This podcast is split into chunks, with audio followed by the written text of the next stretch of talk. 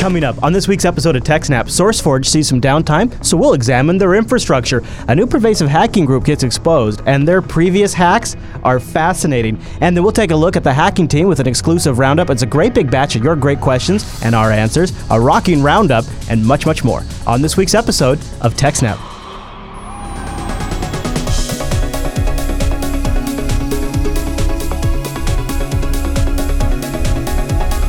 Hi everyone, and welcome to TechSnap. This is episode 225 of Jupiter Broadcasting's weekly Systems Network and Administration podcast. We stream this episode live on July 30th, 2015. This episode is brought to you by our three fine sponsors, DigitalOcean, Ting, and IX Systems. I'll tell you more about those great sponsors as this here show goes on. Our live stream, why, that's powered by the incredible ScaleEngine. Go over to ScaleEngine.com to go check that out. My name is Chris, and joining us every single week is our host, the admin, the tech, and the teacher, Mr. Alan Jude. Hey there, Alan. Happy SysAdmin Day. Hey, everybody. Yeah. Happy Sysadmin Day. It is a special day. Happy SAD, everybody. And we'll have more about that in the feedback coming up in today's episode of TechSnap. But the chat reminded us right as we started. In fact, we have a couple of special items to celebrate in the feedback. Alan, our first story this week, when I saw SourceForge in the title, I was like, oh boy, what are they doing now? But this is actually a whole other train wreck SourceForge has on their hands that's more up the TechSnap alley. What's going on? Exactly. So starting, I guess it was 2 weeks ago, SourceForge and Slashdot were completely down for a little while, and then they were down in their or back up in their disaster recovery mode, where basically they only had a light version of the site instead of the full thing. Ouch. And so, based on some blog posts from them, we now have the details of not only a little bit about what happened, but also just a view inside their infrastructure and what kind of software they actually use to run something like SourceForge. Mm. I figured that would be quite interesting. Indeed. And also, yes, this bit quite a few people. For example, we were trying to set up some stuff here at ScaleEngine, and the documentation for two of the tools we wanted happened to be at SourceForge as part of the website that was hosted there, and it was down. We're like, this will be restored soonish. I was like, grr. Right. Go figure. So SourceForge suffered a large data corruption problem and was down for quite a while. They got some stuff back up right away. They focused on getting the websites and stuff back up, and then the downloads, and then the source repositories and so on. Not everything is back up yet, but they're working through it, and they have a blog post with an update on what's done and what's still to be done and when they plan to have big chunks of that done. But they say the Slashdot Media, which is a company, or the subsection of the company that does Slashdot and SourceForge. Right. The Slashdot Media sites experienced an outage commencing, they say last Thursday, but that was a week ago, so 2 Thursdays ago. Okay. We responded immediately and confirmed the issue was related to file system corruption on our storage platform. This incident impacted all the block devices in our Ceph cluster. We consulted our storage vendor, and from there went on to formulate our next steps and start trying to restore stuff. So as part of that post, they explain what it is that the back end of SourceForge and Slashdot are actually built with. So they use CentOS Linux as their server platform. They didn't mention which version, but I assume probably 6. Okay. We use an open source virtualization platform and have in recent years achieved a 75% reduction in physical server count by using virtualization. So running lots of virtual machines on fewer physical machines meant that they didn't have to buy as much hardware. Or rent, or whatever they end up doing. Yeah. I don't really get into that detail. Okay. They say they use open source storage platform Ceph with a mix of spinning disks and SSDs.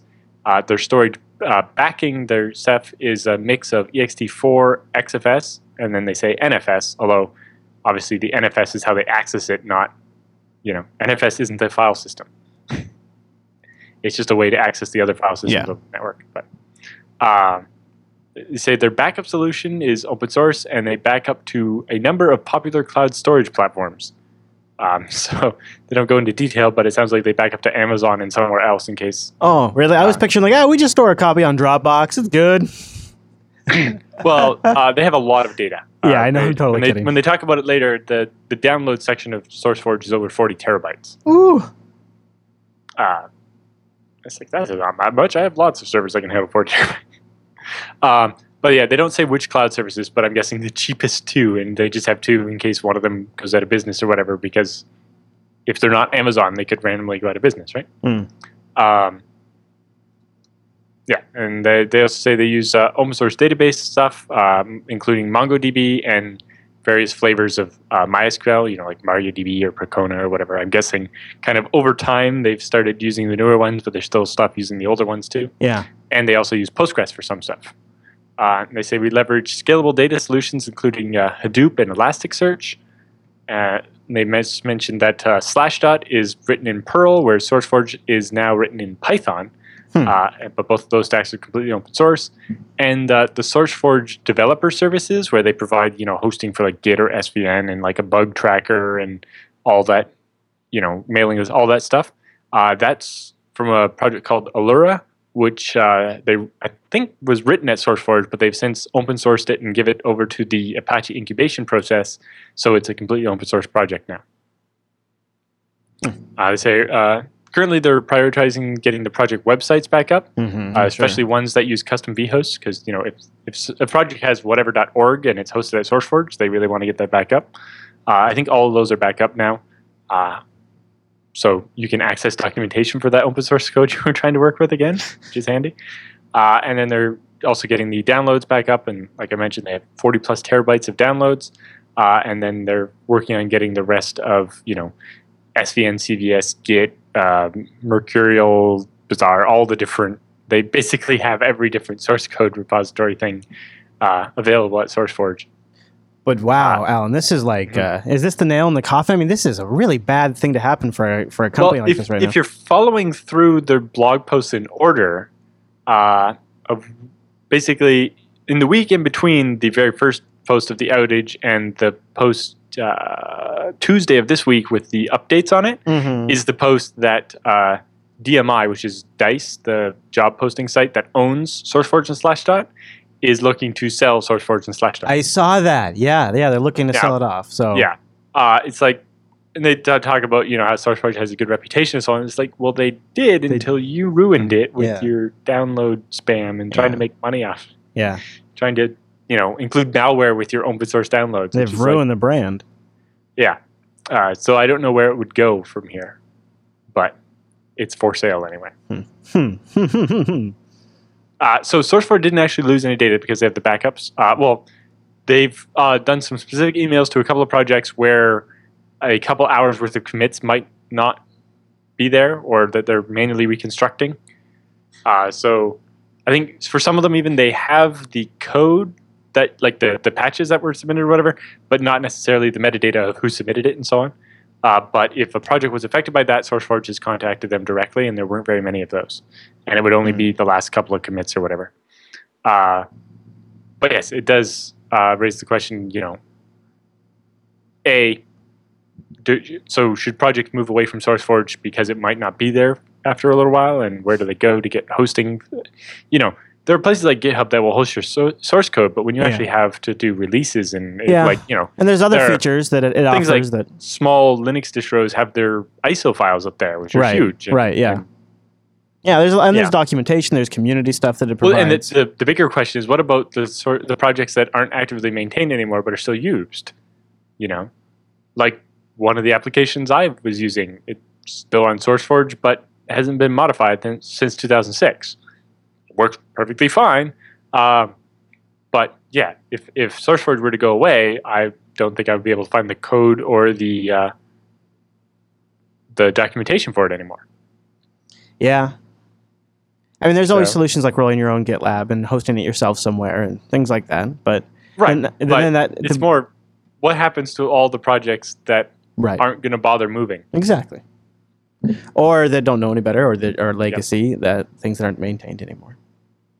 Yeah. So I would hate to see that whole history of, you know, that whole generation of open source stuff, especially the whole 2000s of open source, just disappear because SourceForge shuts down or whatever. Yeah. Have they said if they're going to be posting like a follow-up, a postmortem report on everything? Yeah. So in the post that was posted Tuesday of this week, they said that once they get everything restored, they'll start working on the postmortem and trying to figure out how every one of the block devices in their Ceph could have gotten corrupted. That seems fishy. All right, so something to keep an eye out for. So the bigger question is, are you going to use ZFS next time? There it is, ladies and gentlemen. There it is. Very nice, very nice. I'll like tell you, even if you're using Ceph on top of it, sure, just you need to have something where the data is not going to get corrupt underneath, right? I invite our subreddit techsnap.reddit.com to keep an eye out when that gets posted and submit the link there so we can get it in a future episode of the TechSnap program. Mr. Jude, any other thoughts on that story? Nope.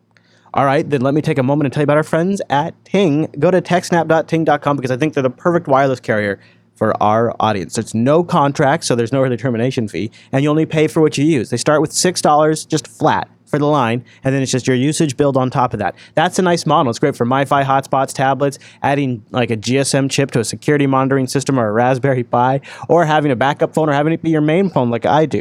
TechSnap.ting.com. Go there. That'll support the TechSnap program, and you can be the audience member that makes a difference and keeps us going, and also it'll get you a $25 discount off your first Ting device if you have a Ting-compatible device, and you might because they have a pretty big GSM and CDMA network, two separate networks, and you can bring devices from those networks. And then you'll get a $25 service credit. And that more than paid for my first month. And what's awesome is even though you get all this incredible value, still you get like Cadillac-level service. When you call at 1-855-TING-FTW, you get to speak to a real human being. That's nice. And if you ever need to, you can go online and manage your account through their dashboard, which is particularly fancy. And I've actually been able to transfer devices, deactivate devices, name devices.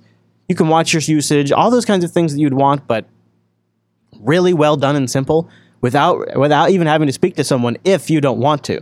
I just think that's a pretty nice system, and it's nice that I've been able to do everything I've needed to through it. But here's really what I want you to check out now. You've heard us talk about them for a while, but check out some of the devices they have new. Now, new lineups from the whole range. First of all, the SIM cards start at $9. That's it. No contract with that SIM card, no early termination fee. Then they have the feature phones like the Kyocera Dura XT starting at $47. Again, no contract. LG, a little bit nicer. The LG 450, a little bit sleeker. Also a feature phone, $58. I like to mention they have feature phones because I think those actually make a lot of sense. But then, of course, they have everything else you might want. You know, like they have the Motorola G, which the Moto G is awesome. The Moto E 2nd Gen, $122, no contract, unlocked phone. You own it outright, only pay for what you use. For the Moto G and the Moto E, and the Blues, and the OnePlus, and the iPhone, and the Moto X, and the Nexus 6, and the Samsung Galaxy S6, the Moto, the HTCs, all of them. They have all of the great phones over on Ting. You can go grab one, or you can bring your own, or you can just use a SIM card. It's a really cool service, and all of the features you'd expect, like Wi-Fi tethering and hotspot, that stuff, just like built into the plan. It's like not like an extra thing you have to have. You just turn it on in the operating system. It's not a big deal. No bundling or ride-along services, no overages, no penalties for that kind of stuff. All the features you'd expect with no contracts. Go to techsnap.ting.com. Go to techsnap.ting.com to support this show and to get started and check them out. They also have a savings calculator over there. You can plug in your current usage and see how much you would save if you did switch to Ting. techsnap.ting.com. And a big thank you to Ting for sponsoring the TechSnap program. Mr. Jude, we have a group that you and I think, have actually talked about when we covered the Anthem hack a while back. But maybe we didn't know the group's name back then. I don't think we did, no. Yeah. So they're called BlackVine, and now we've got a new report that gives us some interesting details, don't we? Yeah, so the Symantec research team has posted this. They're basically big PDF detailing the BlackVine APT group and what they've been working on. So Symantec found that it was BlackVine that broke into the health insurer Anthem, installed more than 80 million patient records. It'll be interesting to see if they can also tie the same people to the, started with a P, was the other healthcare provider that got hacked in a very similar way? It wasn't Premera, was it? No. Yeah. It was Premera? Premera and one of the other ones. There were like three big ones that got hit a couple of months apart. And they were a lot of the signs pointed that it might have been the same people. Okay, well, I remember, I'll watch the chat room, see if they recall. Well, the other one was like a Blue Cross something, but well, that's like, Premera. There are like 50, yeah, but there are like 50 different companies with Blue Cross in their name. Yeah. It's all affiliated. Anyway, so they say the group, BlackVine, has the resources to customize malware, and to have access to their own zero-day vulnerabilities in Microsoft Internet Explorer in order to launch their watering hole attacks. So they would basically target a website that they knew a lot of people in the industry they were trying to compromise went to, would somehow find a way to break into that site and inject some a bit of HTML or whatever that would cause the browsers, when they visit the site, to load their malware and execute a vulnerability against Internet Explorer and compromise the machine. So right, you add a little iframe into a website that everybody in the healthcare industry reads all the time, and then you can exploit the vulnerability in Internet Explorer because corporate IT rules mean that they're all forced to use Internet Explorer, and so forth. Yeah, well, or there's some app that at least mandates it, so yeah, requires it. Say, BlackVine's malware is called MyVast, and it was used in the Anthem breach. Said the hack likely began as early as May of 2014, but Anthem didn't realize its system had been compromised until January, and then they did disclosure in February once they found out that they had been hacked. They say the hackers made off with personal data, including names, birth date, member ID number, and social security numbers for 80 million patients. They say, like other BlackVine attacks, the MyVast malware was signed with a fake digital certificate, and so this made it not throw up errors. When you get the pop-up to run something with Windows UAC, right, it's got a verified name, and so it's okay. Or like a driver or something like that. Or if you have blacklist things that don't let any unsigned executables run, it gets through that. They say since 2012, BlackVine has gone after other businesses that deal with sensitive and critical data, including organizations in aerospace, technology, and the finance industries. They say the majority of the attacks, about 82%, were waged against U.S. businesses, but they have also hit foreign businesses as well. They said during its research, Symantec discovered that BlackVine began using exploits around the same time as other hacking groups. Each group delivered different malware and went after certain organizations. So the fact that they use the same exploits as other groups suggests the attacks are related to the same distribution network, or that they're buying their exploits from the same place. Yeah. Or maybe being funded by a similar source, perhaps. Yeah, or at least just being provided with the exploits by somebody or something to that effect. Yeah. It's hard to say whether we do know that exploits come out and they go up for sale, and when you're selling an exploit, you'll sell it to as many people as you can as quickly as you can, because once it's been out for a couple of weeks, it'll likely less, get patched. Yeah, exactly. Less and less effectiveness. Yeah. I say one of the group's first attacks came in December 2012 against the gas turbine manufacturer Capstone Turbine. In that hack, they used Internet Explorer exploit CVE 2012-4792, and they delivered the Sakura malware. Oh, nice. Symantec notes that the malware was signed with a digital certificate attributed to a company called MicroDigital, which fooled Windows into believing the program was a legitimate program. They don't say whether they stole that certificate or managed to brute force it or what. In 2013 and 2014, BlackVine targeted companies in aviation and aerospace.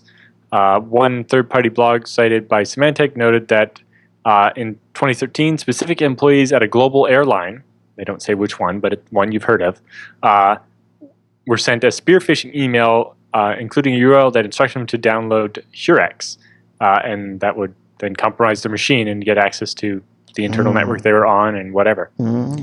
Symantec also claims that some BlackVine members may have ties to TopSec, which is a Chinese IT security company, and is a group that has access to the Ellerwood framework, which might explain their source for some of those zero-day exploits. But if you want to read more, we have the whole fancy PDF from Symantec's security response team. Wow, this is really their bag now, isn't it? This is what they do.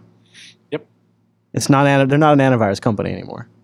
Oh, well, they are, but... I mean, they are, but this is obviously what they're focused on. Well, this is big money. Well, this is big money. Exactly. It's not so much about making antivirus for your home computer. It's about trying to defend the network of, Lockheed Martin or whatever.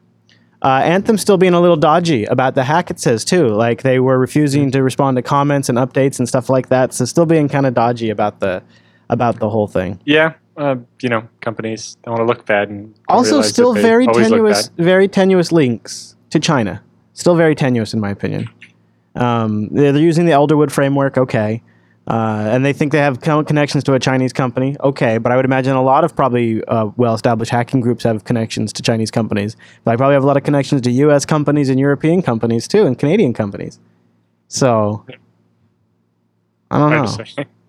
TopSec, a Chinese IT security company. That's TopSec is who they say. Yeah, but I can also see Symantec having reasons to make it to suggest China, even when there's not as much evidence as there could be, right? Because it plays into the fears of their clients, which are large defense contractors and large enterprises in the U.S. And look at this. It says, and you know, one of the reoccurring themes it seems to be that BlackVine has of industries that they attacked, and you mentioned this. When you're covering it, one of their first attacks in 2012 was against a gas turbine manufacturer, Capstone Turbine. They used the IE exploit, the CV 2012-4792. But they say that same month, they can't really tie this one to BlackVine, but that same month, another unnamed turbine power manufacturer was attacked using that same Sakula malware, whatever it is that you... Mm-hmm. Yeah. And if it looks like that was done by different people, then that suggests that... Well, they're not sure. Like they're not sure if it was different people or BlackVine, but either way, it's like that same month, these two different turbine manufacturing companies were attacked using the same malware. And it's like, did China need a turbine for something? Well, yeah, or are they trying to slow down competition? Could be another thing, right? Is just slow the competition down, don't you think? It doesn't even have to be like, I don't know.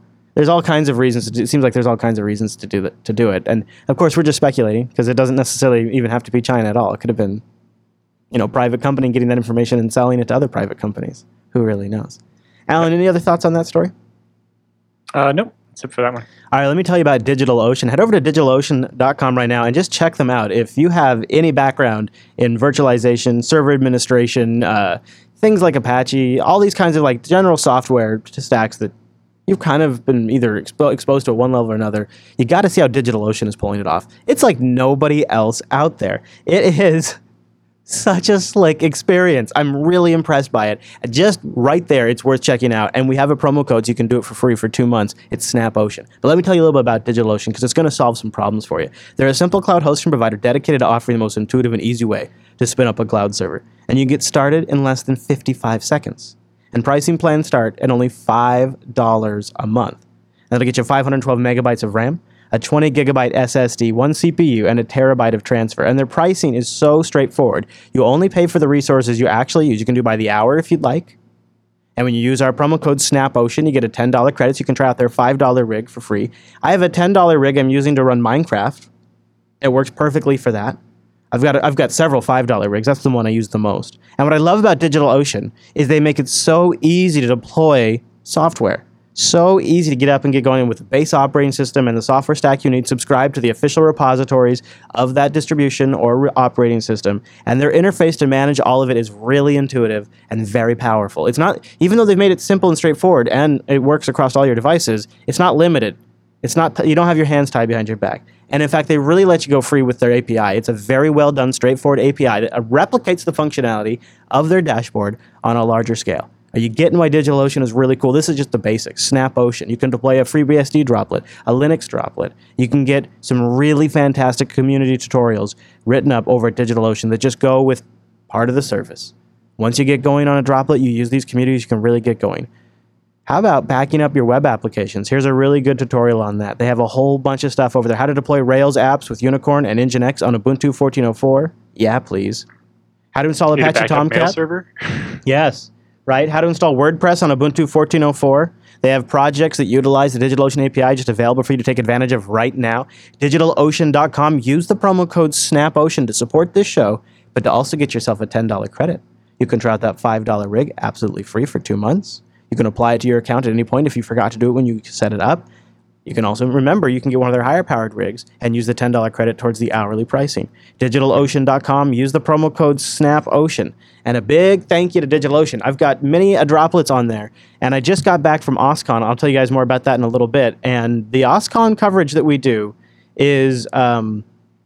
I don't know how else we would do it without our DigitalOcean droplet. Like we use it as an intermediary while we're traveling. We can set up resources there. We use it to move files back. Noah goes back to Grand Forks, North Dakota. He's like, oh, I forgot to give you this file. We use the DigitalOcean droplet as the intermediary. It really is a great system. I love it. Because with DigitalOcean, you get a full gigabit connection, not just 100 megabit like you would get from most other places. Yeah, it makes a difference. It really makes a difference. It does. All right, Alan. So we have a hacking team roundup. Where do you want to start with this one? So basically, instead of a third news story, I have a whole bunch of stories that we'll go through a little bit quicker than normal. Okay. And I didn't want to completely fill the roundup with all stories but one thing, so I kind of grouped them together. So I basically just have a bunch of news that has piled up about Hacking Team that we haven't talked about yet. Okay. So the first one is that the Hacking Team article where Hacking Team claims it always sold exploits and malware strictly within the law. Of course. Which raises the question, why is it legal to sell exploits and malware at all? But apparently it is, as long as you're selling it to the government and other, approved entities. Of course. But the creepier one was Hacking Team and Boeing talking about plans to build drones that could infect your computer or cell phone via Wi-Fi. Yeah, that's nuts, huh? Yeah, so I'm guessing this would, fly above your house or wherever you are and broadcast a Wi-Fi SSID to one that you're already associated with. Like a honeypot Wi-Fi SSID, basically. Yeah. Get your phone to connect to it. Get your phone to connect to it and then, feed it malware or do man-in-the-middle attacks on it or whatever they need to do. Yeah, and you got to figure they're not the only ones working on this. Exactly. In particular... in this one, it was a company in Washington, D.C. that makes drones had specifically asked them if they could build a ruggedized module that would spew out malware that they could strap to the drone. Jeez. So there are more details on that over at that link. Evil. Microsoft has done a patch for the Windows kernel 0 day that was being used by a hacking team. So if you want more details on that, there's a whole article there.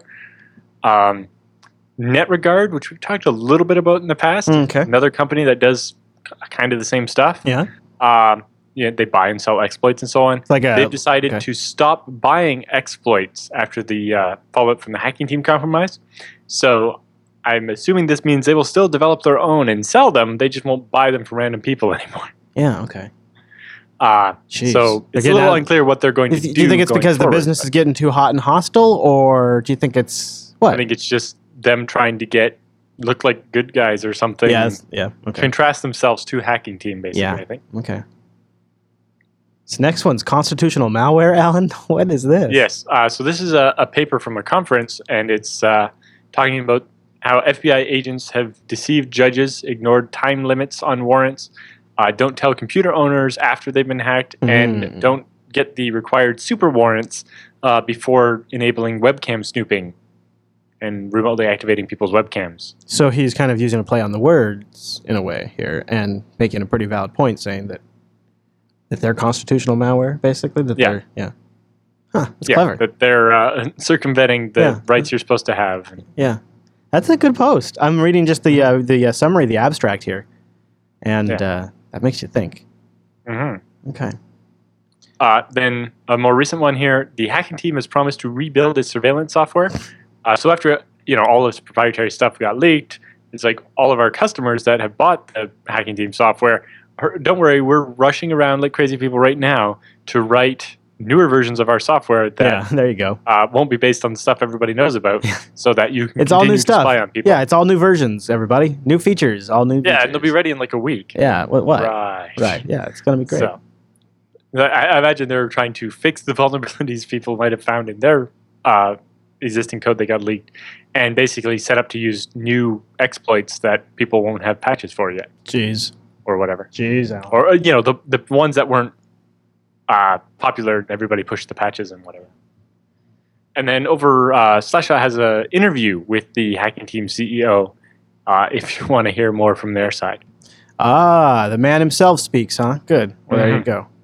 Very interesting. This has been an interesting story to follow, just from one catastrophe after another, and how they've been handling this has kind of been the most interesting part. We talked a little bit about it, and specifically, what was the French one? Vupen. Yeah. And companies like that. But part of me had a harder time taking Hacking Team seriously because of the name Hacking Team. Yes. Like maybe it made more sense in Italian when they came up with it or something. I don't know. No, it's dumb. Yeah, it's just a horrible name. Yeah. It's like brand generic. We've everybody's not been a fan of those types of companies, and yeah. Well, so I suppose now we just kind of sit back and see if... do you think the most interesting bits then out of the Hacking Team release is hit the web? Do you think probably all the big surprises are over? I think so. Yeah. Well, I know. I'm sure we'll hear more, but... Yeah. Well, I mean, I'm sure there'll be more, but yeah. Hey, Alan, I got a big surprise for you. IXSystems.com/TechSnap, buddy. IXSystems.com/TechSnap is where you go to get a system that is really going to be the ultimate solution for any solution powered by open source. So if you've got a rig, if you've got a need for a rig that's going to be a flawless implementation, because they're going to have well-tested, white-glove care before it gets shipped out to you. You're going to get it there. It's going to be some of the best build quality you've ever seen. You're going to have support infrastructure based around it, so if it ever does have problems, they're going to be there to take care of it, and a lot more, too. In fact, Alan could probably attest to this. I think, Alan, yes. Do you have 3 servers being built right now? Is that... I do, yes. 3 servers from IX. Why? Are you a madman? Have you gone mad? Because I needed a lot more storage. Okay. Well, there you go. That's a good reason. The one server has 36 6-terabyte helium-filled drives, so that's 216 terabytes of storage. Yeah, yeah. And then the other 2 hold 24 drives each, and those will go at my house for backing up the first server. So what about at your house? You're gonna have how much at your house? At my house, it'll be. Doesn't sound right. Stand by. 240 terabytes. Nice. IX Systems is going to build those rigs for Alan. Of course, Alan's paying. Yeah, I mean, he's a paying customer. So is ScaleEngine, and you know, there's a large range that you can get. Of course, I bought every end of the spectrum from them as well. You know, I bought this little half depth 1U server for quite a bit under $1,000 for a full. It's an E3 server with 8 gigs of ECC RAM and 4 gigabit NICs and everything you would want in a, it's fully powerful server, and it's a little tiny, quiet, half-depth 1U that you don't have to have a rack at your house to use or whatever. For a couple $100 up through, giant storage servers that cost, 5 figures where the first number is not a 1. And, of course, they have the units like the FreeNAS Mini, which Tom's Hardware just got a review posted. So if you want to go look at some pictures of that and take theirs. Did you get a chance to look at the Tom's Hardware review for the FreeNAS Mini? I know Chris Moore, that I do BSD Now with, keeps a FreeNAS Mini like this under his desk. Yeah, sure. Because it's completely quiet and it provides all the storage he needs and it's nice and fast. Oh, they've got pictures. I like that. They got close-ups. So we'll have a link to that in the show notes if you want to read Tom's Hardware. Go to ixsystems.com/techsnap. There you can get their white paper. You can download that to learn more about them, maybe grease the wheels up the chain in your organization to move over to a better hardware provider, one that's not going to shy away from the real solutions that are going to solve your business's problems, and one that's not going to give you the runaround, and one that's really been in this for the long... They're in this for the long term. They really are. They've been in it for a while. And they're part of the community as well. And the reason why that's important is because they end up working directly with the people that are actually creating the software and solutions that power our infrastructures today. So much of our stack is open source, and a lot of the best minds are working with IX Systems. IXSystems.com/TechSnap. Mm-hmm. Alan, something big happened this week, real big. I mean, not like discovering a new planet. Well, no, maybe it's discovering a new planet big with alien life. Maybe it's in that category of big. That is episode 100 of the BSD Now program. Ladies and gentlemen, congratulations, Alan. 100 episodes straight from the source, episode 100. People should go check it out. It just came out this morning. Anything of note for this episode, Alan? We had an interview with one of the people that was at PackageSource Con talking about PackageSource, which is a cross platformish version. It's kind of like it's NetBSD's version of the FreeBSD ports tree, but designed to be cross-platform. So on top of being able to compile on lots of different processors and so on, like little MIPS things or whatever, it also works on other operating systems. So it works on Linux, it works on SmartOS and Illumos and all your Open Solaris derivatives. So it's used all over the place. But it's basically a completely self-contained package management system that doesn't have any dependencies. It basically bootstraps itself and gives you the access to something like the ports tree on any platform. That's awesome. Episode 100 of the BSD Now program, and congratulations to the BSD Now team. That's slick. You guys can find that at jupiterbroadcasting.com. This is the midway point of the TechSnap program, so it's a good time to go get the HD version of that show. So when this wraps up, you get more Alan Jude in your face. But with the news all done, that means it's time for the TechSnap feedback.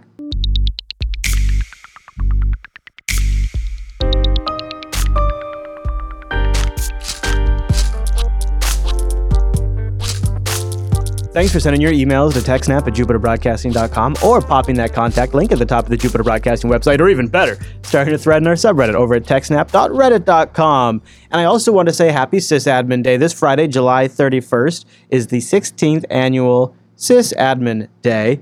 And remember, your network is up and secure and your servers are online because of your SysAdmin. So there are some suggested ways to celebrate: cake and ice cream, pizza, cards, gifts, words of gratitude, custom t-shirts celebrating the epic greatness of your sysadmins, balloons, streamers, confetti.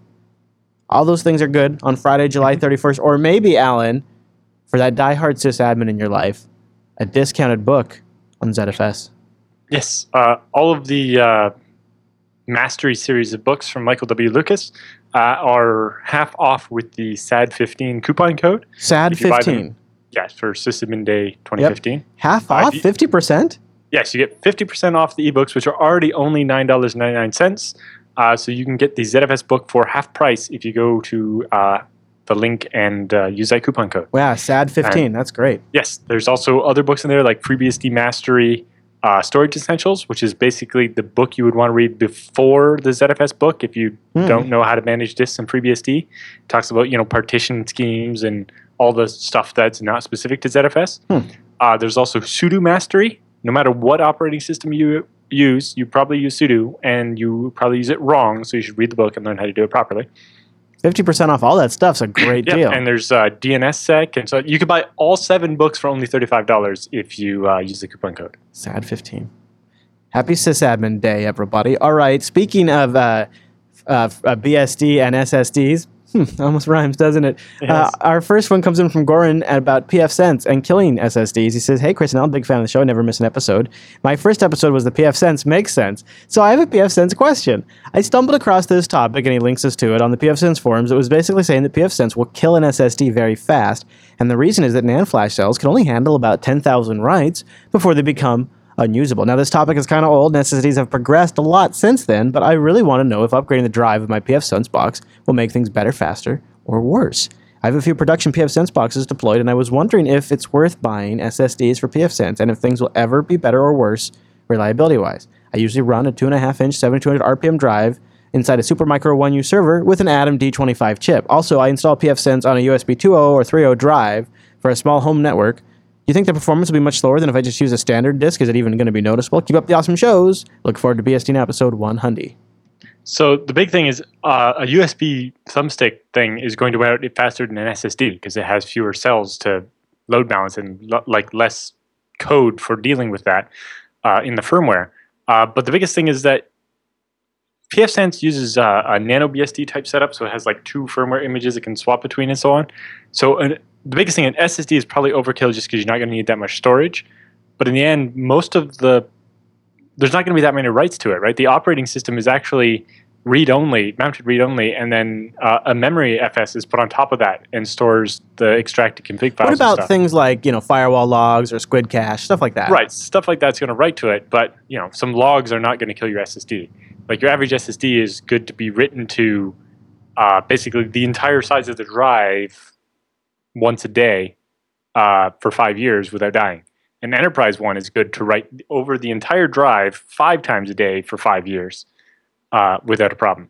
So your consumer grade ones won't be quite as good, but in the end, it's your log files are not going to be that much churn. Okay, and since I deployed my new pfSense firewall at my house, which has been how long now?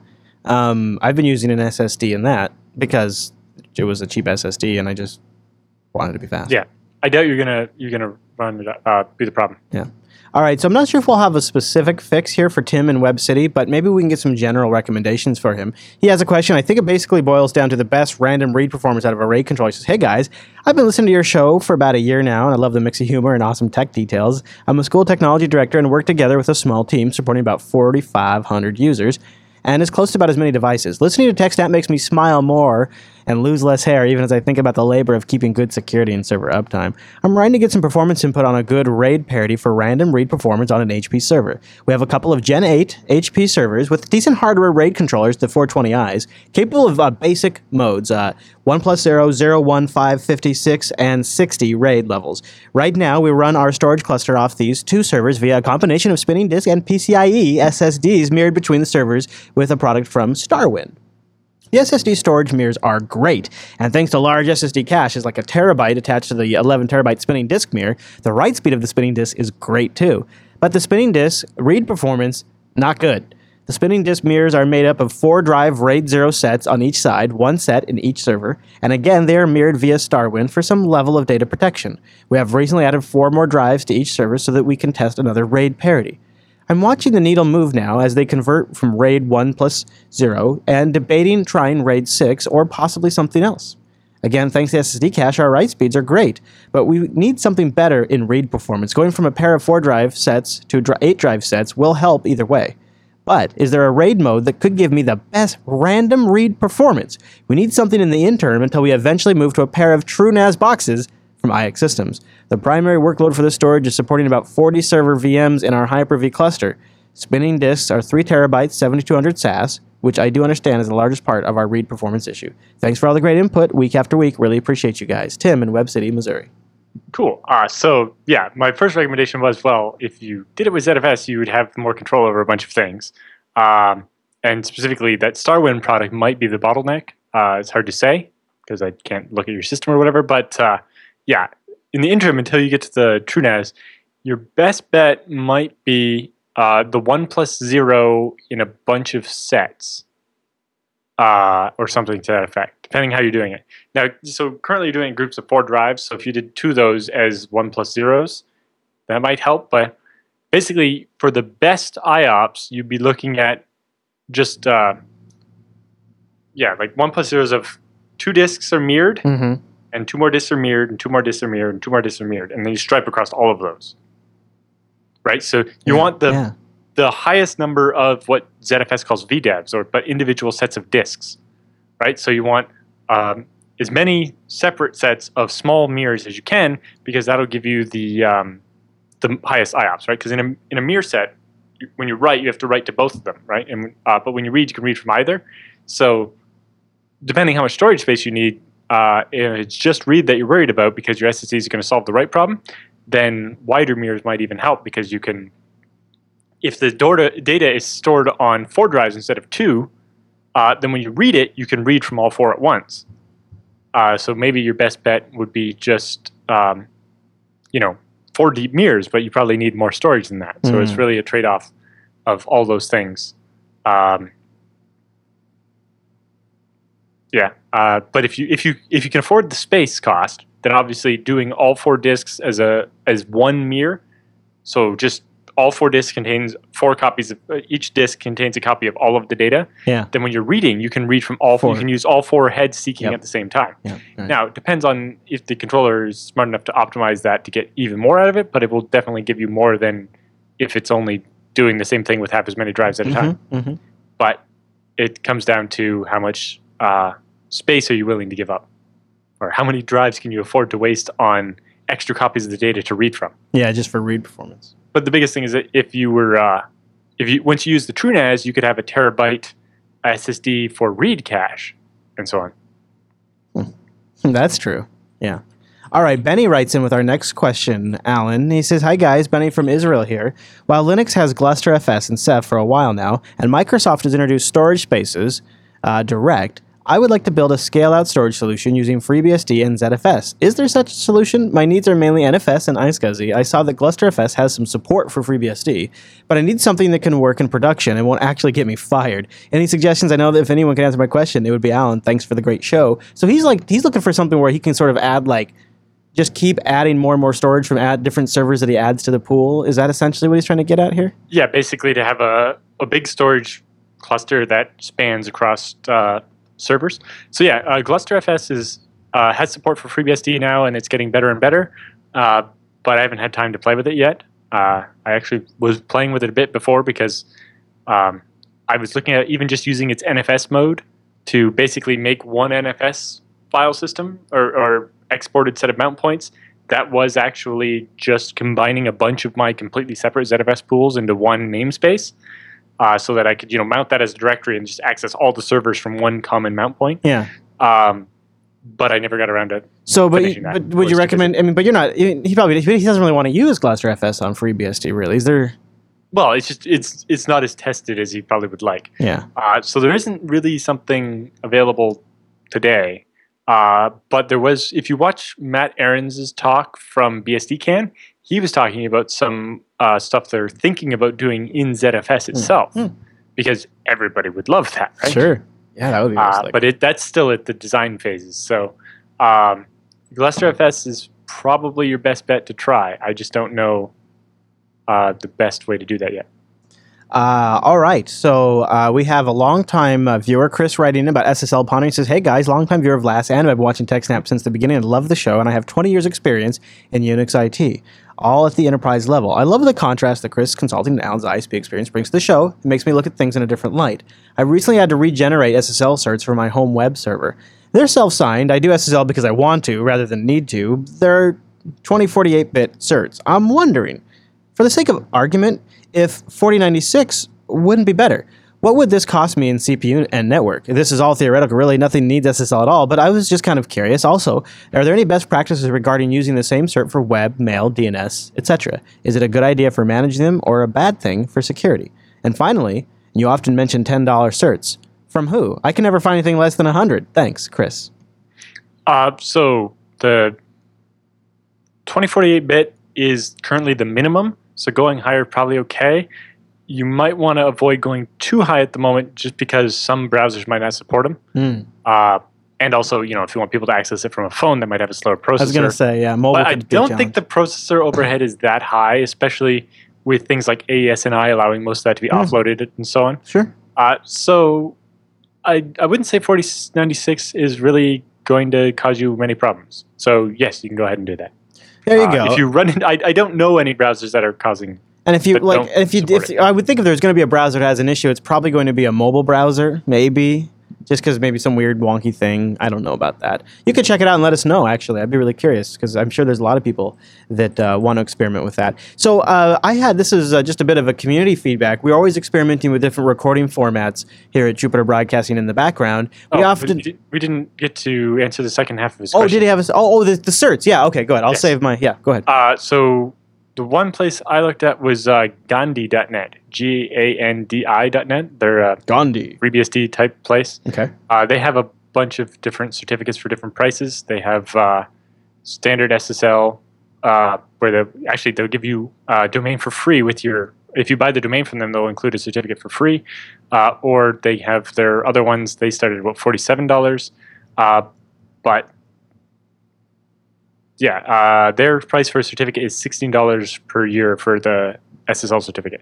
Yeah. And then GeoTrust and the other one both do for usually somewhere between like $9 and $15 as well. Yeah. The most recent place I bought those from was Namecheap. They have them for that price. Yeah, Namecheap. Also, chat room. We have a couple of recommendations in the chat room for StartSSL. So. StartSSL. The certificate is free, but if you need to revoke it, like when we had the Heartbleed thing, they charge you then, which can actually put you in a weird position. Yeah, because you really got to do it. Right. But in the end, the amount they charge isn't outrageous, and it might have actually still saved you money if you don't end up revoking it. Yeah, really? I would think so. Or, you know, if your alternative is to pay $100 to some other place, then the free one's not bad. Yeah, I would think so. So there you go.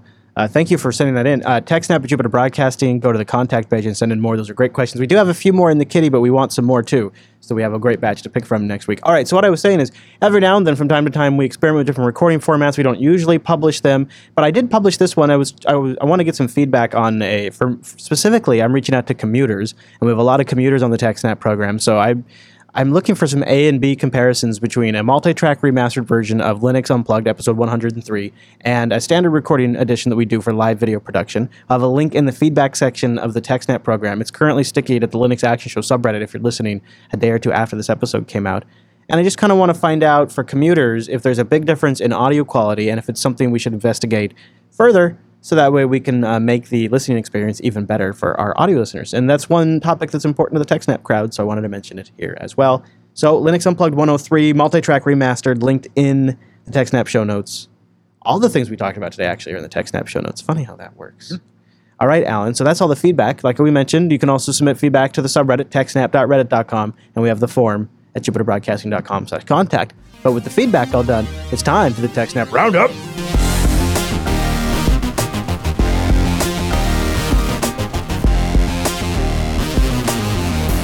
Welcome to the TechSnap Roundup. Yeah, that's what that crazy music means. Now, the Roundup are stories that just didn't fit at the top of the show, but we still want to give you some links to follow up on your own after the show. And some of these great links came from our fantastic subreddit over at techsnap.reddit.com, like this first one. Intel's 3D memory is 1,000 times faster than modern-day storage, puny humans. Well, Intel and Micron have revealed a new novel kind of non-volatile data storage. During a press conference on Tuesday, they dub it the 3D XPoint.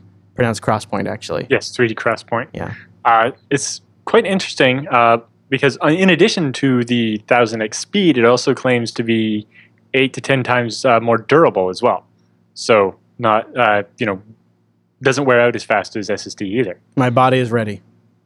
This could be a big breakthrough. You think it's what you think we'll ever see come to market? And they're saying it'll come out in 2016, and that the price point will be somewhere between the current NAND flash, but less than the price of RAM. Oh, so it's not going to be necessarily that overpriced either. Yeah. The big thing is that it is actually like a material-based storage, apparently. What does that even mean, material-based storage? I don't know. So it isn't electron-based, it's material-based. Oh. Whoa. They're not getting into specifics yet, but it kind of sounds like, I don't know, they're physics that are slightly different to how we've been doing it before. Yeah. But they're 3D stackable, and the cross-point connections allow for dense packing of individuals, but still being able to access in every individual cell can be addressed, even though you're packing them together really close. Wow. Hey, Alan, This next story. We see a lot of stories like this of the Intel one, and how it comes. Yes. But this one, you think this one actually goes through. Yes, okay. So this next story, you knew we had to talk about it. I mean, how can we not talk about it on the TechSnap program? The online cheating site, Ashley Madison. This is the site for people that are actually planning to cheat. Like it's like a dating site. It's like where both sides are perfectly fine with having an affair. Yeah. So Krebs got a write-up about it. 37 million users? Holy crap. Well, there's 37 million accounts. Not all of those necessarily belong to, and a lot of them are fake or whatever. It's like any online website, especially one of this type. There are a lot of, I'll sign up with a fake account just to look around, and then maybe if I find something interesting, I'll make a real account or something. Gotta love that slogan though. Life is short, have an affair. Yeah, kind of straight to the point. Yeah. They also have some other sites. There's like a Cougar something and establishedman.com and so on. Ooh, nice. So one of the things, apparently the motivation for the attack where they broke in and stole all this data and are threatening if they don't shut down the sites that they'll release it all, was that the sites charge you $19 fee to erase your personal information from the site. Oh, so somebody got a little upset about that. Yeah, so if you create an account and then decide that you don't actually want to have an affair or you don't want your wife to find out about it. Yeah, or the affair didn't go well or something. Yes, then it's $19 to erase all your information. Mm. Except if you pay with a credit card for various reasons, they keep your billing information anyway. So your name, address, and credit card information is stored even if you pay them the fee. And so if you're being charged a $19 fee to be forgotten and then are not forgotten, and that's what the attackers claim is their motivation for the hack. Ashley Madison, life is short, so just leak all of your information. That's one way to tell your spouse. Yeah. It's interesting because the company behind this that owns the whole sets of sites was apparently considering an IPO later this year. And back in May, the Wall Street Journal said, with Adult Friend Finder and other sites like this having been hacked before, that's definitely something that investors have to consider before they buy this stock. And then, lo and behold, look what happens. Wow, geez. That'll put a hold on your plans. That's a good form of corporate espionage, if nothing else. Yeah, well, it'll be interesting to see whether the company actually shuts the sites down or not. I don't think they will. Yeah, all right. I don't know what to make of this, but I want to throw it in the TechSnap Roundup because I think it's relevant to the TechSnap audience. There's word that new FCC rules may prevent installing things like firmware is like OpenWRT on Wi-Fi routers. Now, yeah, there was some discussion of this in the FreeBSD as well, because it's kind of a problem. Yeah, so there's a talk scheduled on August 6th entitled Open WRT versus the FCC Forced Firmware Lockdown. And the speaker has provided the following abstract. The new FCC rules are in effect in the United States from June 2nd, 2015 for Wi-Fi devices such as access points. They require to have a firmware lockdown so the end users can operate with non-compliant parameters, channels, frequencies, transmitter power, etc. In response, Wi-Fi access point vendors start to lock down firmware to prevent custom firmware, such as OpenWRT, to be installed, using code signing, etc. Since the same type of devices are often sold worldwide, this change not only affects routers in the US, but also Europe, and this also affects wireless communities. And then it goes on other things he'd like to discuss. I wasn't really aware this was becoming a problem. Yeah, the FCC rules have been anti-open source for a long time. For example, when you build a physical device and you want to make a change to it, you have to pay to be recertified, which costs a couple $100,000. And so this means that anything open source, every time you did a release, you would have to do this, and that makes it completely impossible to actually ship an open source device. Now, separately, once you get into the software, they're getting very picky about this stuff, and it's like, well, in the end, we just want Wi-Fi that we can put our own software on because that's safer. Mm-hmm. And I'm not sure why they're so interested in blocking that. Mm-hmm. Maybe it's just ignorance, but I doubt it. I don't know. It doesn't seem like the FCC has the right people's interests in mind. Yeah. All right. So Samsung might have the right people's interests in mind, though. Samsung has issued a fix for some Linux So if you remember the story we talked about, what was the name of that company? Started with an A. Is it in the news there? It's in one of the links. Yes. Anyway. Yes. There was a company that reported that they were having this weird data corruption issue with Trim, and it was killing all their Samsung SSDs. I'm like, don't buy Samsung SSDs. Right. Well, and then Linux went and blacklisted all those SSDs, so certain features wouldn't be used to try to avoid the problem. Right. And during the investigation, Samsung determined the problem was actually in the Linux kernel all along, and it had nothing to do with their SSDs. Oh, and stopped blaming us. Womp womp. And so now older kernels have this problem. Apparently, yes. So Samsung has got a fix for it into the kernel, and hopefully people will stop having problems. Yeah, and hopefully that patch that will be backported to a distro near you for all of you running distros that have really old kernels. Yes, and the Samsung SSDs should get de-blacklisted this way. Now, black mark has been removed off the internet as far as I'm concerned, as Google is officially ending forced Google Plus integration. First up, YouTube. They say, guess what, guys? Gosh. Forced integration just doesn't make sense. They say now everything will be in its right place. Google Plus accounts will not be required to YouTube comment.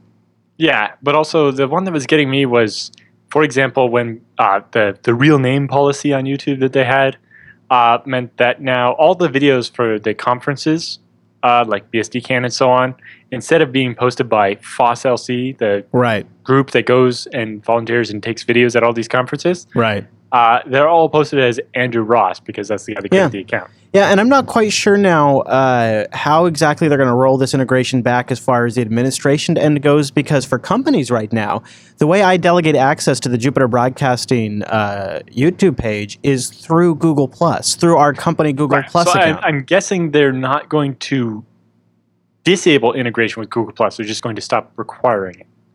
Yeah. But yes, I'm sure there'll be some ungraceful transition to something else in a couple of years when they come up with it. Some way to have prevented this in the first place. Yeah. All right, Alan, our next story in the roundup, FireEye intern nailed in dark code downfall. There's a FireEye controversy here. Dark code was one of those underground marketplaces that was selling stuff, and it turns out one of the guys that was selling the Dendroid malware on there, his day job was working as a white hat malware analyst at FireEye, which is a big research company. Now, I've also heard a rumor that he's just the fall guy for FireEye, that they used him so that way they could just blame him when things went south. There's a little hubbub going around about that. Well, it's weird because FireEye is a security research company and has nothing to do necessarily with selling malware. Well, that's why there's hubbub. That's why it's a bit of a hubbub. So the rumor is that FireEye, higher ups in FireEye, had approved selling malware that they had found, and then they were selling it through back channels, and they used this guy to make the sales, so that way if they ever got caught, they could just say, it was some kid that did it. My biggest argument against that one is FireEye has many zeros. I know. Selling this malware for $300. I agree. You know, maybe a manager was doing this, but it wasn't something sanctioned by FireEye itself. It's because there's bigger fish to fry. There's not enough zeros involved for FireEye to bother. Just saying. That's what people are saying. That's the hubbub. I can definitely see how somebody else that worked up at FireEye and had administrative control over this intern might have done. There might be something like that going on, but it definitely wasn't all the way up to the top at FireEye just because it doesn't have enough zeros to bother. Did somebody SWAT Brian Krebs? Yes. Back in 2013. Oh, okay. Yes, I remember that one. I thought this happened again. Oh, okay. Yes, so just this week, though, he got a letter from the Department of Justice saying, hey, we noticed that you got swatted, and we arrested one of the people that did, and they pled guilty. Oh, okay. I thought it happened again. So that's apparently the Department of Justice is actually cracking down on this and is going after a bunch of people. Although this one in particular looks to be related to an investigation into a specific site where Brian Krebs did an expose on this site that was posting docs on celebrities and like social security numbers and so on. Mm-hmm. And after a story about it, a couple of days later, he gets swatted. And he was like, I wonder if those two things are related. Yeah. And the Department of Justice is arresting a bunch of people related to the site. And all of a sudden he gets this letter saying, yes, one of the people that we arrested is being charged under a bunch of charges, including conspiracy to do this to you. And as such, here's your notification. Mm. They don't say exactly who or what. It was a very vague letter. It was like, why did you send this to me, Ben? Other than we just want to get the word out that we're cracking down on it, maybe. Maybe. Well, the letters just to him, I imagine went to a bunch of other victims as well. Yeah. Yes, it's good to finally know that something's being done about it years later. It's horrible PR for the police force, too, so you'd think they'd want to do something about it, because it just... Well, this is federal at this level, right? Yeah, I know, but it's like the worst PR possible to keep... how embarrassing from an outside perspective from the U.S. is that swatting is even a thing, that we have a term called swatting. That itself is an embarrassment. And the fact that it doesn't happen in any other country. Right. So, I think it would be in their best interest to clean it up, in my opinion. Now, I love this one because anytime Experian gets a little kick in the knee, I'm happy. Now, even if it's just a poke in the neck, I'm happy. So what's going on here? Yeah, so like we talked about before, Experian bought this company, and it turns out that company was selling people's IDs to an ID theft service. And they didn't do much about it during the time, was part of the problem. They didn't seem to be motivated to clean it up. They weren't doing any checking on what was going on. And so people whose identity was stolen through this ID theft service that was buying the records in bulk from Experian and then selling them on the black market, the people that were affected by it are now engaged in a class action lawsuit against Experian for their, lack of diligence. Good for them. I hope they get something out of it. I hope they do. Yeah. Experian can afford it. Everybody else considers about, hey, if people trust us with data, we should actually make an attempt to not just sell it to everybody who will pay us. Yeah. Wow. And then especially when they're from, was it Vietnam or something? It was yeah, that's obviously right. Shady. It was so obviously shady, it wasn't funny. Yeah, that would be if anybody ever, I'm going to just put this out there. If you could do us a TechSnap solid and find the time link and a YouTube video and link that in the subreddit of when we covered that story, I would really like that because that's a go-to story for us, and we should put that if we ever do a best of, we should put that in there because we have these cornerstone stories, and that Experian guy selling Experian data was one of them. I would love help on that because I have no idea where that would be in the TechSnap catalog, but I'd love to find it. And you can link using YouTube to the time code specifically, and then just submit it over at techsnap.reddit.com. Alan, that brings us to the end of today's episode of the TechSnap program. TechSnap.reddit.com is where a lot of these stories came from. You could submit a story that you'd like to see us have covered there or engage in a discussion with our community. And join us live, won't you? We do this show live Thursdays at 1 p.m. Pacific over at jblive.tv, which is 4 p.m. Eastern, 2000 UTC. Or you can go to jblive.info for the audio-only version of this show, which is great for commuting or sitting at your desk where they don't want a video stream or whatever. I don't know. jblive.info's got the AM and FM versions. Also, RSS feeds of this show available, so you just get the download version as soon as it's available. Show notes for everything we talked about also over on the website and all that good stuff. But that brings us to the end right here. So I want to say thank you very much for joining us on this week's episode of TechSnap. Don't forget to tune in on the next week's show, and we'll see you right back here, right then.